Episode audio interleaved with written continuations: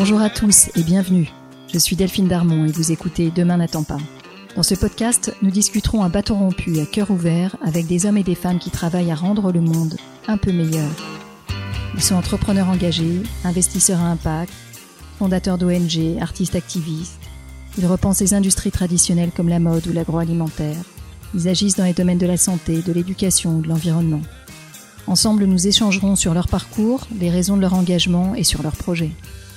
Mon rêve, c'est que ces histoires nous inspirent et nous servent à trouver notre propre chemin pour passer à l'action. Je vous souhaite une très bonne écoute.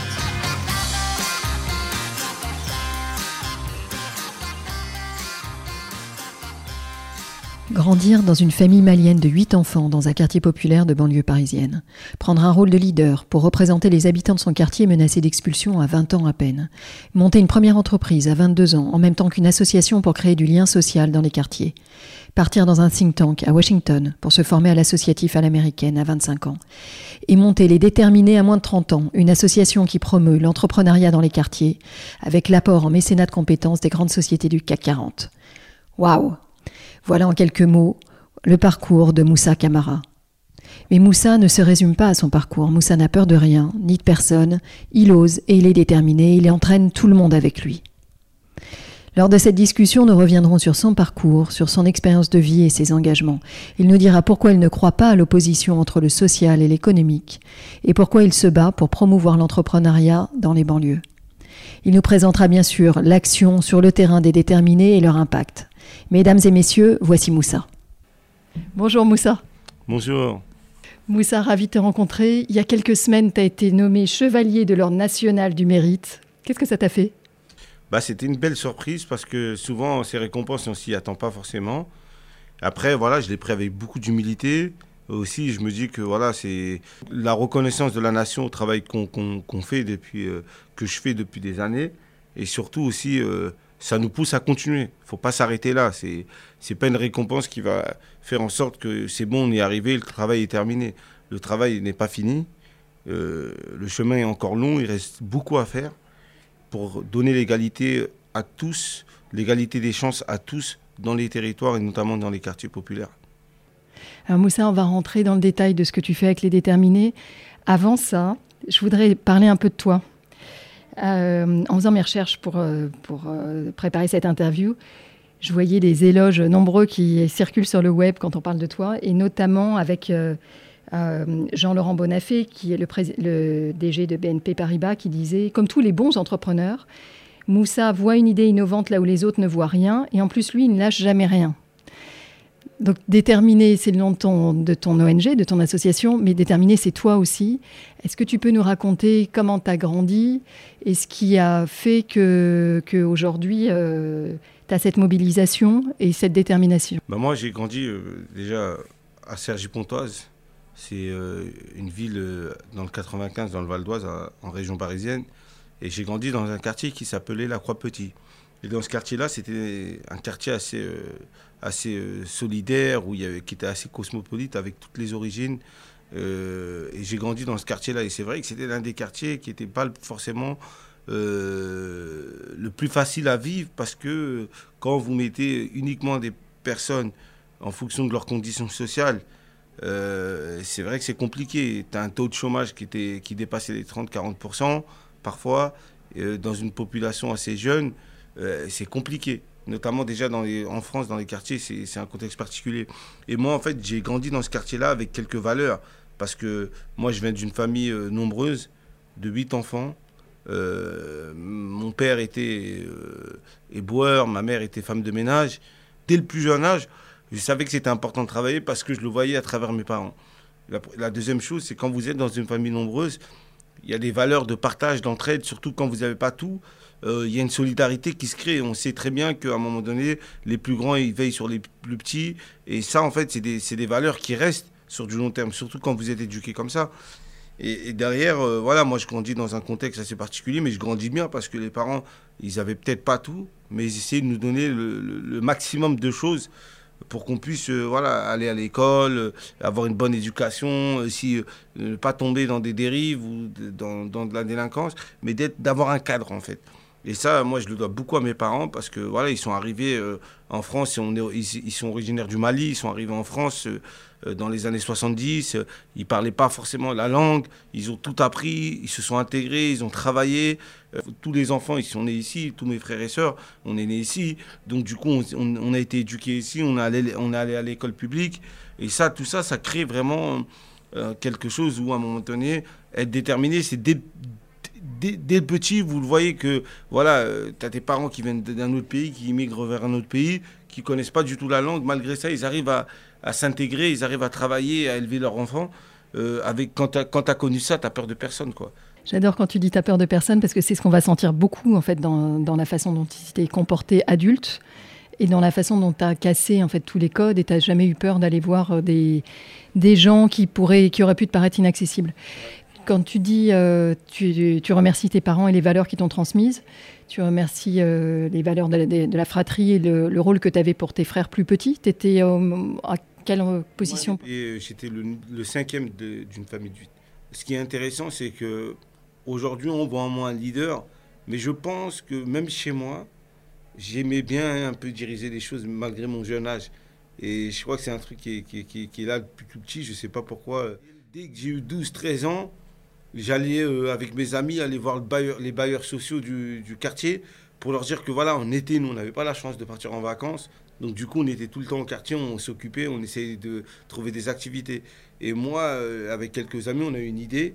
C'était avec, euh, c'était d'aller voir le bailleur social pour lui dire voilà, il y a des chantiers jeunes qu'on peut faire les locales vides poubelles, ils sont, ils sont mal ordonnés. Euh, le terrain de foot, il, y a des pierres partout, donc on ne joue pas dans les bonnes conditions optimales.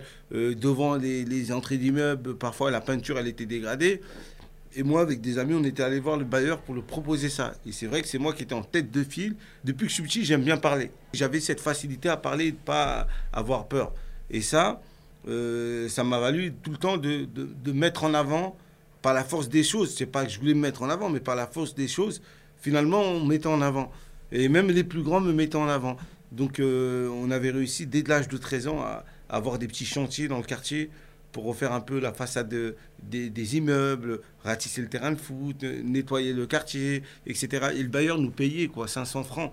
Et pour nous, c'était énorme parce que déjà d'une, ça allégé la charge familiale que nos parents, voilà, ils, nous achetaient nos, nos, habits de la rentrée, euh, les affaires pour l'école. Ça coûte cher, hein, euh, la nourriture et tout.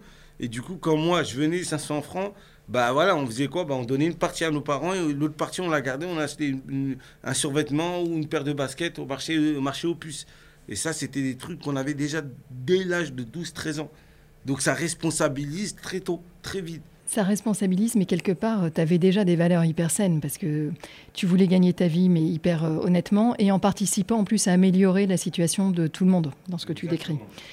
Euh, et enfin, comme, tu le, comme tu viens de dire, ouais, tu étais, déjà leader. Tu n'utilisais pas ta, capacité de parole pour être victime et demander, mais, mais pour être leader et aller faire. Pour agir. Pour agir, ouais. Voilà, après, ce qui m'a valu quelques années plus tard où dans un contexte particulier dans le quartier euh, dans lequel j'habitais, dans les années 2000, début des années 2000, bah, il y a le maire qui prend une décision de nommer le quartier en, termes de ghetto social.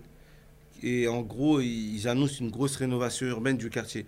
Et du jour au lendemain, on vous annonce que votre quartier, dans lequel vous habitez depuis des années, parfois des générations, des familles se sont succédées dans ce quartier-là, bah, il va être détruit.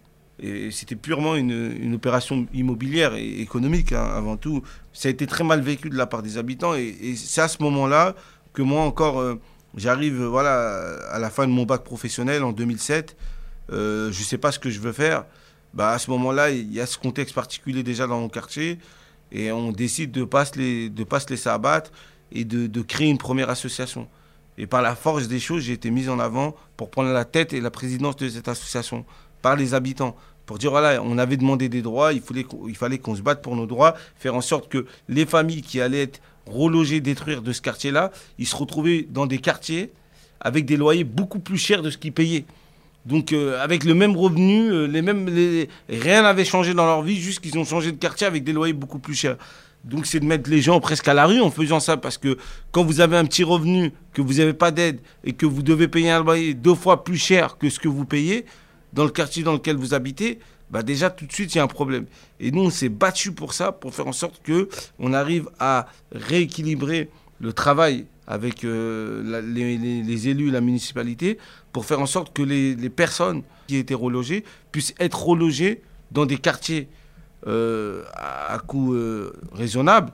Je rentre dans les détails parce que c'est un contexte, c'est un peu particulier pour bien te faire comprendre un peu l'environnement dans lequel moi je me suis engagé dans l'associatif. Aujourd'hui, la même chose se passerait, ou, quand la même chose se passe, que je suis sûr que ça arrive, euh, t'imagines assez bien qu'il peut y avoir des montées de violence, tu vois. Il y a eu des montées de violence à l'époque, mais on a été assez intelligents, quelques-uns, pour créer en fait une autre alternative à la violence. En fait, la, la, violence dans notre société est là quand il n'y a pas d'autre alternative. Quand vous ne vous sentez pas écouté, que vous n'avez pas forcément les armes pour vous défendre, bah forcément les gens parfois, malheureusement, même si c'est pas la bonne solution, bah ils, utilisent la violence. On aurait pu tomber ça. Il y a eu quelques violences et nous tout de suite on a, on a réagi avec quelques amis en disant nous aujourd'hui on commençait à avoir la vingtaine, donc il y avait des plus jeunes que nous. Euh, qui venaient, qui, qui arrivaient et tout, etc. On s'est dit, nous, quand on a grandi, on a grandi dans un quartier, il n'y avait pas tout, mais on était heureux, on était solidaires. Mais même dans ce quartier-là, on aurait pu plonger mille fois dans la délinquance. On a fait quelques bêtises, mais on s'est redressé rapidement parce qu'il y a eu un cadre. Et on s'est dit, c'est tout le temps l'éternel recommencement à chaque génération, etc. Ils grandissent, ils n'ont pas les mêmes chances de réussite que les autres parce qu'il n'y a pas d'opportunité. Personne ne fait rien pour les générations qui vont arriver. Donc nous, soit on reste les bras croisés, on fait rien, soit on s'engage. Et crois-moi que quand on a commencé à s'engager, que tout a changé. Chaque projet, chaque truc que j'ai fait, je suis toujours parti du postulat que j'avais rien à perdre et que j'avais tout à gagner. Au pire, ça changeait pas. Au pire, on changeait les choses et on fera avancer et on ferait bouger les lignes. Parce que par la suite, on crée une association qui aujourd'hui, à 14 ans, existe toujours. En 2021, cette association qu'on a créée en 2007 est encore vivante. Et que c'est les plus jeunes qui gèrent cette association, qui font des actions mais incroyables. Et nous, on a porté cette association, on a réussi à créer un dialogue entre les préfectures, la municipalité, les élus, les, entreprises, pour faire en sorte que dans le quartier, les habitants soient pris en considération. Et ça a dépassé l'échelle du quartier parce que ça a touché toute la ville aujourd'hui. Toute la ville et, toute l'agglomération, c'est une ville de plus de 60 000 habitants. C'est une agglomération de plus de 230 000 habitants. Donc, euh, avoir un impact d'une association qui partait d'un quartier où personne n'y croyait, c'est pas rien du tout. Et Moussa, le modèle que tu décris, il y a plusieurs choses qui me frappent. D'abord, euh, quelque part, tu as été un peu l'avocat de l'ensemble de, des habitants euh, du, du, haut de tes 21 ans. Tu as réussi à te faire euh, respecter, valider par, par toute la population et par, les, et par les instances publiques aussi. Quand on t'entend, on se dit euh, c'est non seulement génial à l'époque, mais aussi aussi génial que ça existe toujours 14 ans après et que tu aies réussi à passer la main, parce que j'imagine que tu n'y es plus. Ouais. Donc il faut faire grandir les, les, les, jeunes, ouais, l'équipe que tu as rassemblée autour de toi, et continuer quelque part à veiller un peu dessus de loin. Et puis quand on t'entend aussi, on a envie de se dire, euh, il y a tellement de quartiers qui en ont besoin. Est-ce que le modèle est réplicable? Euh, Nous, on n'a pas réinventé l'eau chaude en créant une association, c'est ce qui se passe dans, et c'est ce qui se passait avant nous dans plusieurs quartiers. Par contre, le modèle, est-ce qu'il est duplicable ou pas? Je ne pense pas qu'il est duplicable parce que quand je reprends l'histoire d'AGPR, c'est une histoire. C'est un contexte particulier, c'est un quartier, c'est des habitants. Nous, on avait une capacité de, de mobilisation des publics qui était énorme. On faisait un événement, euh, on prévenait 48 heures à l'avance, c'était full.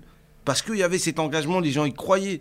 Et au début, moi, j'ai toujours dit, voilà, euh, certes, j'entendais les voix qui disaient qu'on ne pouvait pas travailler avec les institutions, qu'elles euh, allaient rien faire, que c'était pipi d'avance. Mais moi, je savais que par l'action, si on arrivait à obtenir des résultats, bah, les gens allaient suivre. Et c'est ce qu'on a fait. Quand on appelle à la mobilisation de plus de 200 à 300 jeunes de toute la ville en disant aujourd'hui que la question politique et citoyenne, elle compte, et nous, tant qu'on n'est pas inscrit sur les listes électorales, on n'est pas forcément un poids politique, euh, on, crée des, émeutes citoyennes. Les émeutes citoyennes, ça consistait à mobiliser des centaines et des centaines de jeunes de tous les quartiers pour aller s'inscrire en même temps sur les listes électorales. Et ça, c'est un impact qui est très fort, qui a marqué le coup dans la tête des responsables politiques en disant, eux, attention, il commence à, se conscientiser. Et si on ne fait pas attention, ça risque d'être. Et là, on a pu avoir un, débat apaisé, des discussions apaisées. On a pu travailler ensemble sur du long terme et avoir et gagner un peu nos revendications sur sur lesquelles on était force de proposition. Grâce à ça, il y a des élus, des jeunes du quartier qui ont été euh, élus, maire adjoint et tout dans la ville. Un truc inimaginable à l'époque, avant de commencer tu été ni victime ni euh, rebelle en fait dans le système. Tu as accepté les règles du système, mais tu les as fait bouger de l'intérieur et tu as donné une voix à une participation euh, active en fait. Euh. Exactement. Moi, je crois pas. Après, moi, je respecte ceux qui sont en dehors du système, qui luttent et qui, battent, et qui se battent contre le système. Je pense qu'il faut les deux. Nous, on n'a pas forcément été à l'intérieur ni à l'extérieur. On a joué entre les deux. Parce que je pense que c'est important aussi d'être dans la table des discussions, les décisions se prennent, mais en même temps d'être aussi à l'extérieur pour écouter ce qui se passe, les revendications, et dire voilà, vous avez vu ce qui se passe, c'est pas comme ça, nous on va vous, va vous expliquer comment ça marche. À comparer ton association à un moment à un médecin généraliste de quartier. Ouais, c'est vrai. J'aime bien l'image. Les gens viennent vers nous parce qu'ils ont des problématiques et nous, euh, on n'est pas spécialiste dans tout. Donc, à un moment donné, on crée des passerelles avec des spécialistes. Quand quelqu'un vient nous voir sur l'emploi, bah, on appelle nos contacts. Soit on a des entreprises, soit on, travaille avec la mission locale ou le Pôle emploi et on renvoie. Soit quelqu'un qui va nous voir pour des problèmes de logement, bah, on va travailler avec la mairie, les services logement, la CAF, etc. Et on renvoyait un peu euh, les, personnes qu'on accompagnait aux, aux bons spécialistes. quoi. C'est ça l'idée. Ah, Moussa, comment est-ce que on, voit dans, ce que tu décris comment les déterminés étaient en germe quelque part? Parce que il y a, euh, as beaucoup de, points communs, si ce n'est que les déterminés vont, se focaliser sur la problématique économique. Euh, là où j'ai pas raconté, c'est que moi, en fait, à la même époque, quelques mois après, quand je crée la première association, je fais une rencontre qui est assez décisive pour moi parce que je rencontre un technicien qui cherchait une adresse dans ma ville, qui savait pas. Je lui ai donné du temps, rendant service je me suis rendu, service. Pourquoi? Parce que en l'accompagnant à une adresse qui est cherchée pour faire un client, je lui dis voilà, moi je viens de sortir de mes études, je ne sais pas si je vais reprendre ou pas, mais je cherche du boulot parce que chaque été je cherchais du boulot. Je savais que j'allais pas partir en vacances, j'avais pas les moyens. Pendant toute l'année j'étais en cours et après pendant les vacances je, trouvais toujours des missions à droite à gauche. Et j'ai vu que c'était un jeune comme moi qui avait le permis. Moi je venais d'avoir le permis à cette époque-là, euh, qui travaillait dans les, dans les métiers du télécom et de l'informatique. Il allait installer les box internet chez les clients. Et en fait, moi, je lui demande, voilà, est-ce qu'il recherche et tout? Il me dit, ouais, bah oui, il cherche. Déjà, tu m'as rendu service. Tiens le numéro du responsable, appelle-le. Il cherche plein de techniciens pour venir installer des box Internet chez les clients. Et moi, je trouvais ça cool. Tu es en autonomie, tu as ta voiture, tu as des contrats, tu vas chez des gens, tu installes Internet et tu t'en vas. Et c'était payé pour ça, quoi. Et ça, je trouvais ça cool. Et je me suis dit, c'est dommage et tout que euh, j'ai pas cette chance-là. Et, le gars, il me donne le numéro, j'appelle le responsable, il me donne rendez-vous euh, à rue Ballard à 7 h du matin avant de commencer sa journée dans un café qui fait langue. J'y vais et je lui dis voilà, avec mon CV, je cherche un boulot, j'ai le permis, je suis motivé, je connais pas le domaine, mais je suis prêt à me former, euh, je veux travailler, j'ai fini mes études, je sais pas ce que je vais faire après, est-ce que je vais reprendre ou pas, mais en tout cas, ça me propose, est-ce que vous me proposez, ça m'intéresse. Il me dit ouais, mais vous savez, nous on recherche pas, euh, on recherche pas des employés ou des gens à recruter. Par contre, on recherche des sous-traitants, des gens qui ont leur boîte. Est-ce que vous avez une boîte? Je lui dis non, j'ai pas d'entreprise, j'ai pas de boîte et tout, etc. Et là, il me regarde, bah, il dit bah, bah vas-y, essayez de trouver quelqu'un qui a des boîtes, vous revenez me voir et on vous donnera des contrats et vous travaillerez avec lui. Et moi, je le regarde, il me dit ça, puis moi, je repars, je, suis un peu déçu. Mais en vrai, ce que je réalisais pas, et en rentrant euh, dans mon quartier, bah, en fait, il venait de me donner une grosse opportunité que j'avais pas réalisée parce que j'étais pas assez mature à l'époque pour me dire que moi, j'allais me lancer dans l'entrepreneuriat. Pour moi, c'était presque impossible quand il m'a dit ça. C'est comme si aujourd'hui, on vous dit que vous allez construire un immeuble de 5 étages euh, vous-même, sans avoir les connaissances, sans rien du tout, sans personne à côté de vous. Et moi, j'avais pas de modèle d'entrepreneur autour de moi, ni dans ma famille, ni dans mon entourage. Donc, euh, va toi créer ton entreprise à 21 ans euh, pour avoir un contrat qui est même pas sûr et que tu maîtrises même pas le domaine. Et c'est un risque de fou. Et moi, quand je viens dans mon quartier, je parle avec un ami, mais il me dit, mais pourquoi tu devrais voir... Euh, euh, l'autre là, euh, c'est un comptable là, il habite dans tel bâtiment dans ton quartier, va le voir, lui, je crois qu'il s'occupe des entreprises, il t'aide, il va t'aider à créer ton entreprise si c'est ça.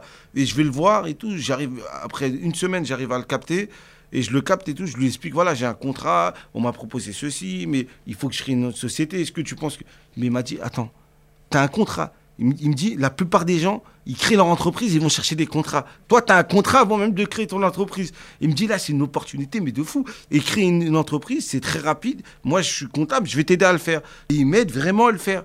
je fais toutes les démarches avec lui, et il me fait toutes les démarches, et il m'aide à le faire.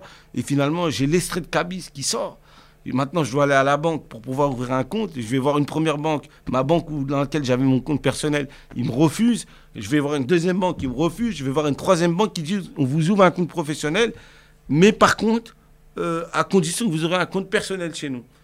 Et après, j'avais pas le choix, donc je le fais. Mais je me suis dit, même pour ouvrir un compte, j'ai un contrat, j'ai tout, ils me, demandent ça. Bref, je fais tout ça. Arrive au moment où je dois retourner voir euh, la personne qui m'avait promis ce fameux contrat.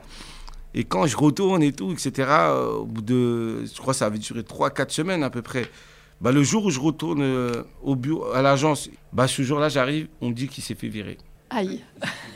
Et quand vous avez ça, bah, on dirait toute la, le ciel il, s'est coulé sur, sur mon dos. Et après toutes ces démarches, la galère que j'ai eue, j'ai payé plein de trucs et tout. Et pour moi, c'était énorme hein, parce que c'était mes économies.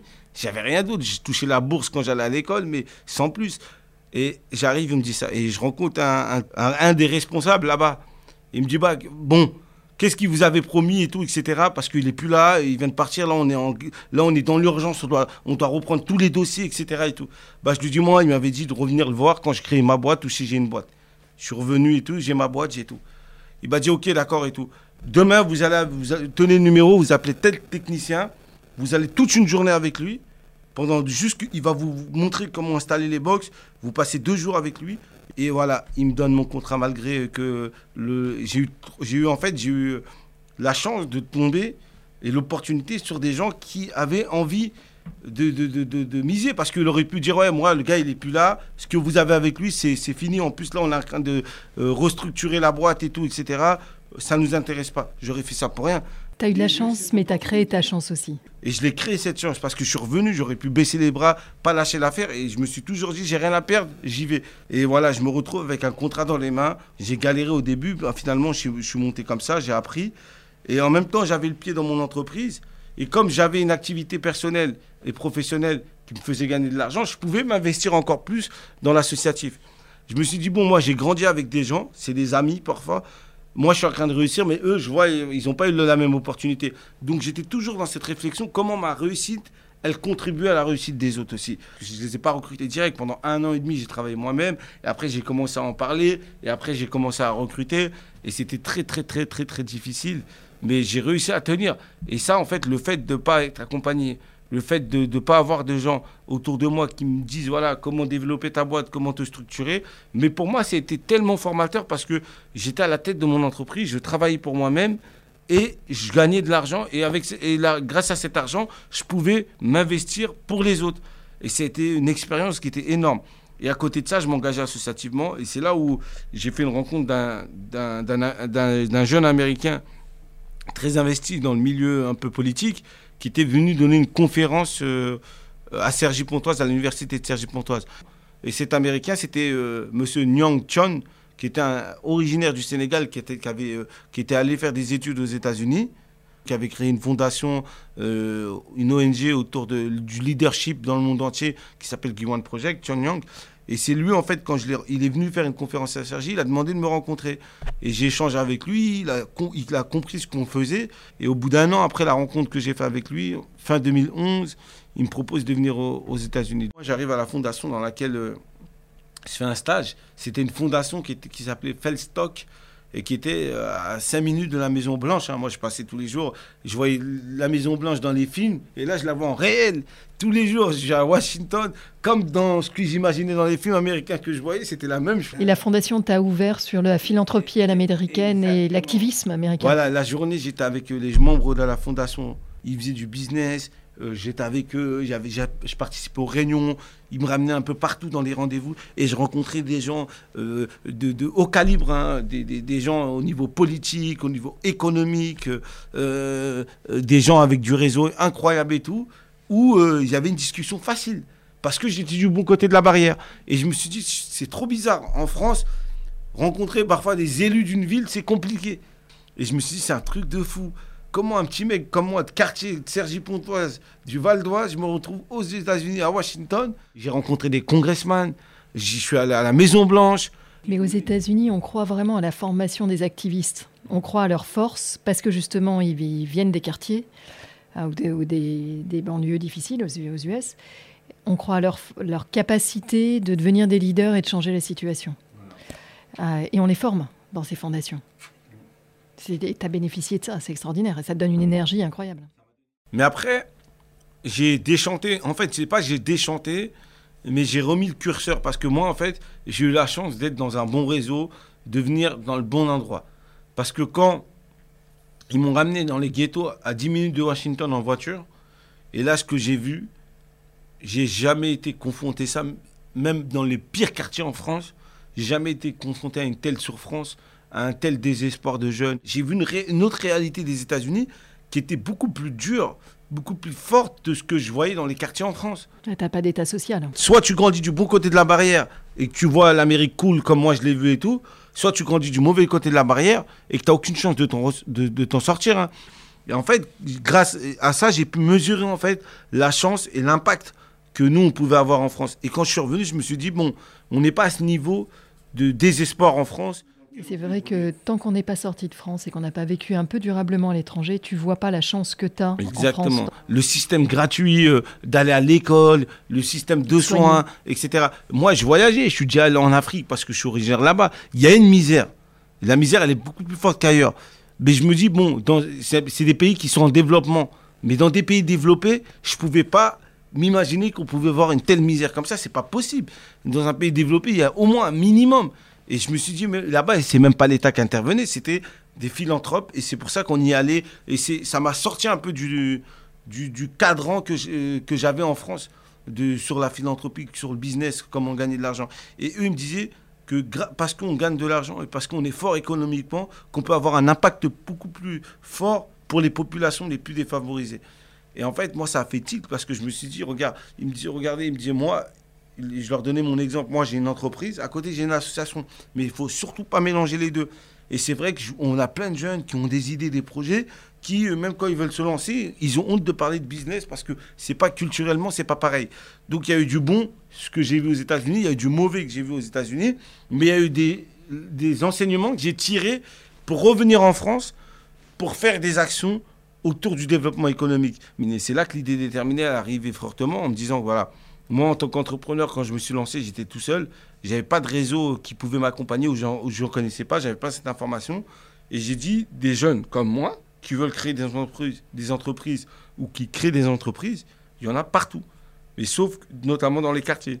Sauf qu'ils n'ont pas le réseau, ils n'ont pas les gens pour les accompagner, ils n'ont personne pour leur dire voilà comment faire. Et ça, ça se trouve, ils ont une bonne idée, mais l'idée restera qu'à l'étape d'idée, où ils se mettent des barrières, ils s'autocensurent pour plein de raisons. Et c'est là je me suis dit, en fait, ce qu'il faut faire dans les quartiers, c'est qu'on a agi sur la question sociale depuis 30, 40 ans.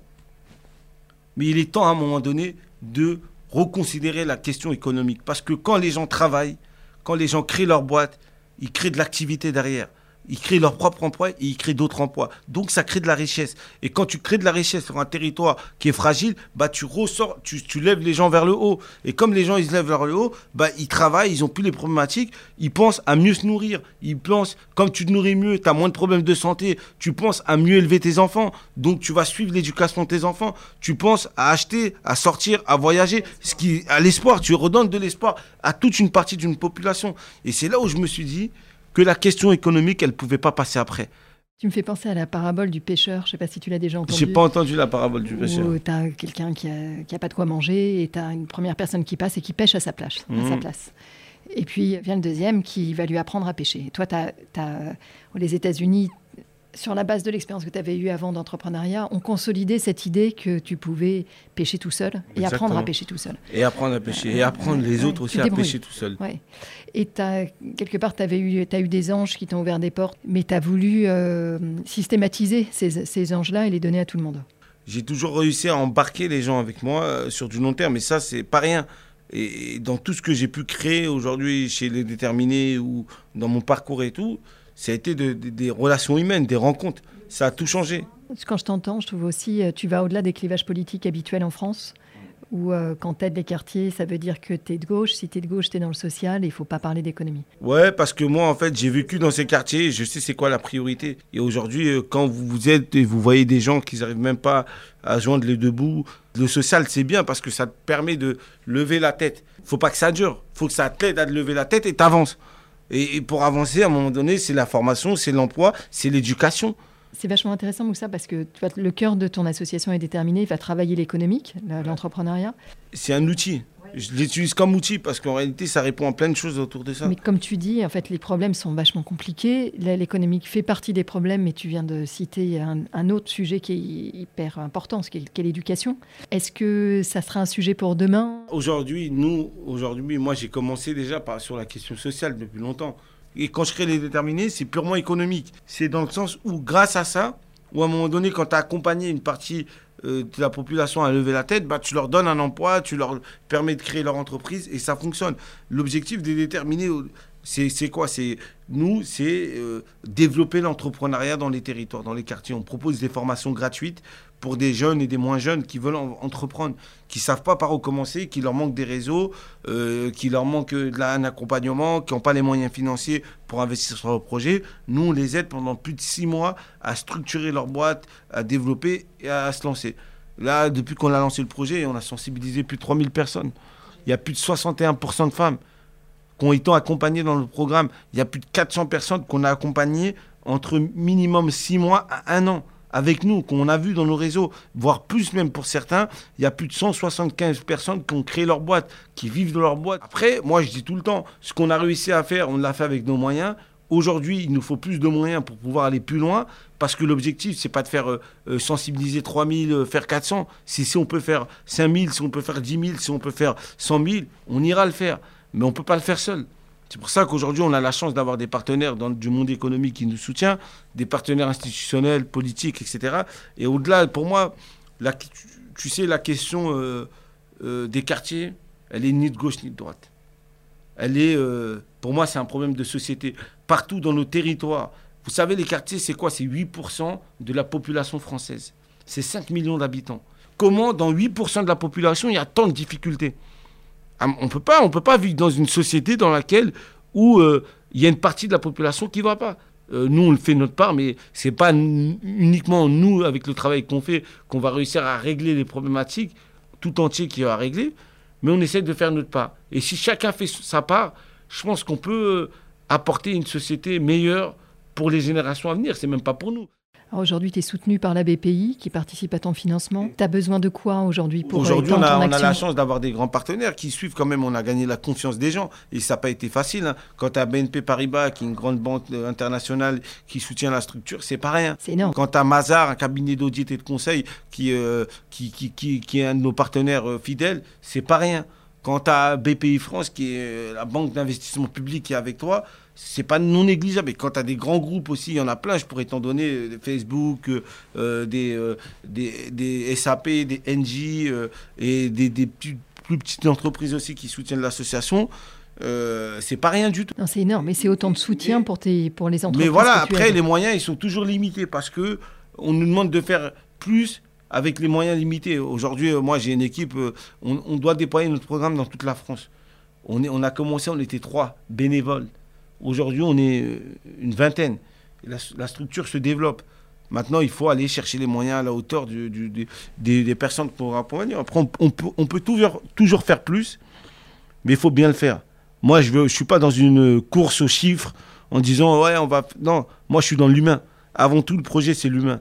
Avant tout, le projet, c'est euh, des hommes et des femmes qui viennent, qui, qui te font confiance en venant chez toi, en disant voilà, euh, j'ai besoin que tu m'accompagnes. Comment tu les sélectionnes, Moussa? Nous, il y a une sélection qui est essentielle. Pour nous, c'est la disponibilité et la détermination. On ne regarde pas le diplôme, on ne regarde pas forcément le projet dans un premier temps, on regarde la personne qui est devant nous. Et on a tout un processus de sélection qui est très sélectif. Voilà, on va recevoir à peu près 300 euh, dossiers, on va en prendre 15-20, mais ces 15-20, on sait qu'on va les accompagner. Euh, à fond quoi. Pendant six mois, on va être avec eux, on va leur mettre des mentors à disposition, on va les faire évoluer dans le temps, où voilà, ils avancent, ils, formalisent leur projet, euh, et après jusqu'au lancement de leur projet, quoi. On les accompagne, quoi. On les lâche pas. Tu disais que tu avais une majorité de femmes. C'est euh, le, le, fruit du hasard ou c'est une, euh, une, sélection volontaire? Il y a beaucoup d'hommes qui entreprennent, pas beaucoup de femmes. Et dans les quartiers, c'est encore plus vrai. Donc nous, ce qu'on a voulu faire, c'est d'avoir des groupes paritaires au départ. D'avoir autant de femmes que d'hommes. C'était important parce que euh, si on veut que demain, ces femmes, elles puissent prendre plus de place dans nos sociétés, dans nos quartiers, et même que les jeunes leurs enfants ou les jeunes puissent s'inspirer, on a besoin d'avoir des rôles modèles qui, féminins. C'est très important parce que, en vrai, qu'est-ce qui se passe? Vous, quand vous avez une mère, moi, en tant qu'homme, quand tu as une mère qui travaille ou tu as une mère qui entreprend, bah, ton état d'esprit, n'est pas le même déjà. Et aujourd'hui, il y a beaucoup de femmes, parfois, dans ces quartiers-là, elles sont, elles sont seules. Elles n'ont pas de mari, donc elles doivent élever leurs enfants seules et tout, etc. Et, on en a, nous, chez nous, des, des, des familles monoparentales il faut qu'elles trouvent de l'activité. Il faut qu'elles montrent aussi que, à leurs enfants que, elles sont, malgré qu'elles étaient seules, elles s'en sortent. Et on a mis un peu en avant des femmes qui ont créé leur entreprise. Mais maintenant, on ne le fait plus. Maintenant, voilà, naturellement, les femmes, elles viennent, elles savent qu'elles ont leur place et que ça, elles aussi, elles peuvent entreprendre. Et en plus, de plus en plus aujourd'hui de projets qui sont créés par des femmes, qui sont des, des projets ambitieux c'est pas juste des projets de commerce de proximité, c'est vraiment des projets solides dans la tech, euh, dans des, dans des, dans des, dans, dans des domaines assez euh, ambitieux. Et je trouve que c'est très bien. Et moi, je veux qu'on en a plus. Et déjà, nous, on a deux combats. Déjà, premier combat, c'est déjà faire en sorte qu'il y a plus d'entrepreneurs issus de la diversité dans nos quartiers, dans notre écosystème économique. Et deuxièmement, des femmes aussi. Donc ces deux sujets, sont, ce sont des sujets qui, nous, qui sont chers euh, au déterminé à l'organisation. Et tu as bien raison. Tu as employé un mot qui m'intéresse, tu as, parlé d'ambition. Comment est-ce que tu insuffles cette ambition dans les sociétés que tu sélectionnes? Nous, on a un accompagnement qui est très, très euh, personnalisé, très humain, qui débloque les barrières, c'est-à-dire en vrai de vrai, ce qu'on va leur montrer, nous, on ne va pas faire à leur place. Nous, l'idée, c'est de leur dire, on ne peut pas faire à votre place, c'est vous les entrepreneurs. Nous, si on est là, on est là pour à côté de vous, pour vous pousser, pour vous, aider à structurer, mais les choix, c'est vous. Et en fait, le fait dans un groupe où il y a l'intelligence collective des uns et des autres, il y a des gens qui viennent de différentes régions qui alimentent, bah, ça nourrit l'ambition. Et parfois, il y en a, ils ont des ambitions trop fortes. Donc, on les ramène à la réalité. Et d'autres qui n'ont pas assez d'ambition sur des projets où il y a du potentiel, on leur dit voilà, il faut y aller. Le fait d'échanger, d'avoir des gens qui viennent raconter, parce qu'on a beaucoup de, d'invités, de, ce qu'on appelle les guest speakers, qui viennent raconter un peu leur, leur parcours qui ont réussi, qui parfois ont échoué, en fait, ça, ça, nourrit tes ambitions, en fait. Parce que les barrières, pour beaucoup de gens, elles sont mentales. Nous, on n'est pas là, nous, on, fait la promotion de l'entrepreneuriat, mais on ne vend pas l'entrepreneuriat à toutes les sauces et à tout le monde. On ne fait pas la promotion parce qu'on sait ce que c'est l'entrepreneur. Moi, j'ai été entrepreneur, donc je l'ai vécu. La difficulté d'être seul, la difficulté de s'investir, le, les sacrifices que ça, ça engendre hein, d'entreprendre.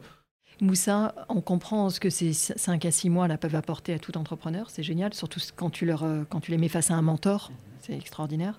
Donc des compétences spécialisées et du mentoring, et des masterclass, etc. Donc je vois bien. Au bout de 6 mois, on sort de ton programme. Est-ce qu'il y a encore des liens qui sont... Euh, tu as, des alumni? Oui, ouais, ouais, on a les liens avec tout le monde. ce qu'il faut savoir, c'est qu'au-delà des 6 mois, on continue à les suivre on, leur met les met des, mentors à disposition et on a créé un club des, anciens. Et avec ce club-là, en fait, euh, il y a des ateliers qui sont organisés, il y a des événements, il y a plein de, sessions de networking pour, entre eux pour qu'ils puissent euh, s'apporter parce qu'ils ont chacune et chacun d'entre eux des compétences qu'ils peuvent apporter. Et en plus, ça permet aussi d'intégrer les nouvelles promotions qui arrivent et les nouveaux entrepreneurs pour créer cet écosystème. Vous voyez, rien que 2020, on a traversé une crise qui n'a pas été facile, avec deux confinements, etc. Et tout. Mais c'est l'année où on a accompagné le plus de monde. C'est l'année, c'est rien que cette année, on a reçu plus de 1000 candidatures. On a formé 150 personnes sur 1000 personnes qu'on a reçues. Vous voyez, pour vous dire la sélection, et on a maintenu tout, tout le monde en formation, que ce soit en ligne euh, ou en, physique. Et derrière, voilà, il y a eu beaucoup de solidarité de la part des entrepreneurs entre eux. Il y a eu les anciens aussi qui ont participé, qui ont voulu, qui ont joué un rôle aussi pour les nouveaux. Et je pense que c'est très très important de créer en fait cet écosystème entre les anciens et les nouveaux, parce qu'en réalité, un projet entrepreneurial, c'est pas six mois, c'est pas un Bien an. sûr. Ça dure peut-être plus longtemps. C'est 5 ans pour on a commencer. besoin de les accompagner dans la durée. C'est vrai que le cadre de la formation, c'est qu'en 6 mois, on leur donne tous les outils, euh, on les met en ordre de marche. Et après, pendant les autres 6 mois, les années qui vont arriver, on ne les lâche pas dans la nature. On est toujours avec eux, on les aide à structurer, on leur fait passer des étapes. Et ça fonctionne, ça marche, il y a des résultats. Aujourd'hui, on est très très fiers de ce qu'on fait, même si c'est que le début. Pour moi, on est encore loin d'avoir atteint toutes nos capacités de ce qu'on pouvait faire. Tellement qu'on devient assez gros et on va aussi dans les régions. Et ça, c'est un sujet sur lequel aujourd'hui, on y travaille fortement. Alors Moussa, si tu fermes les yeux aujourd'hui et que tu t'imagines dans un an et dans cinq ans, tu te vois comment? Comment je me vois dans un an, dans cinq ans Dans un an, déjà, je me vois dans, dans, dans, dans dix territoires nouveaux, en plus que ce qu'on a fait euh, cette année déjà. Parce que maintenant, on a Marseille, on a Montpellier, on a Toulouse, on a Lyon, on a Nancy, on a Lille, on a Roubaix, on a Rouen, on a Paris, on a Cergy. Et là, on va aller vers Bordeaux, Nantes, euh, Strasbourg, Rennes, etc. Donc euh, voilà, là, dans, un an, je me vois encore dans plus, dans plus de villes, avec plus de monde, plus de personnes qu'on a accompagnées. Et dans cinq ans, j'espère que le modèle des déterminés pourra perdurer dans le temps. Et dans dix ans, j'espère qu'on n'existera plus. Comme ça, au moins, le projet, ça veut dire qu'il y aura plus ce travail-là, il aura été fait, et le travail il aura été terminé. C'est mon souhait. Alors, avant de penser à l'autodestruction naturelle et, euh, joyeuse dans dix ans, euh, avant ça, je te souhaite tout le meilleur euh, pour les, pour les mois qui viennent. Ton boulot est remarquable et tellement indispensable. Moussa, si on veut te joindre, comment, comment on s'y prend? On a un site internet lesdéterminés.fr qui est très simple. Sinon, on est sur tous les réseaux sociaux Instagram, Facebook, LinkedIn, Twitter, les déterminés. Vous nous trouvez, vous nous envoyez un message. Que ce soit pour, pour postuler et être sélectionné dans ton programme ou pour soutenir Tout est sur Internet. Franchement, vous pouvez nous poser des questions. On a une équipe qui est très réactive, qui répond très vite. Donc tu es toujours à la recherche de soutien des grandes entreprises ou de mentors, euh, de mentors éventuels. Des gens qui peuvent euh, apporter leur expertise, leurs compétences. Tout le monde est bienvenu. Super. Moussa, merci infiniment. Merci à toi, Delphine. À bientôt. Un grand merci de nous avoir écoutés jusqu'ici. J'espère que cet épisode vous a plu. N'hésitez pas à nous laisser vos commentaires ou suggestions d'invités sur Instagram. Enfin, si le podcast vous a plu, allez vous abonner et notez-le 5 étoiles, bien sûr, sur Apple Podcast. Vous pouvez même demander à vos amis, à vos enfants, à vos voisins, aux amis de vos amis, aux voisins de vos voisins, de mettre une note au podcast. C'est comme ça seulement que Demain n'attend pas gagnera de la visibilité et sera trouvable sur les plateformes. Alors je vous dis à très bientôt pour un nouvel épisode.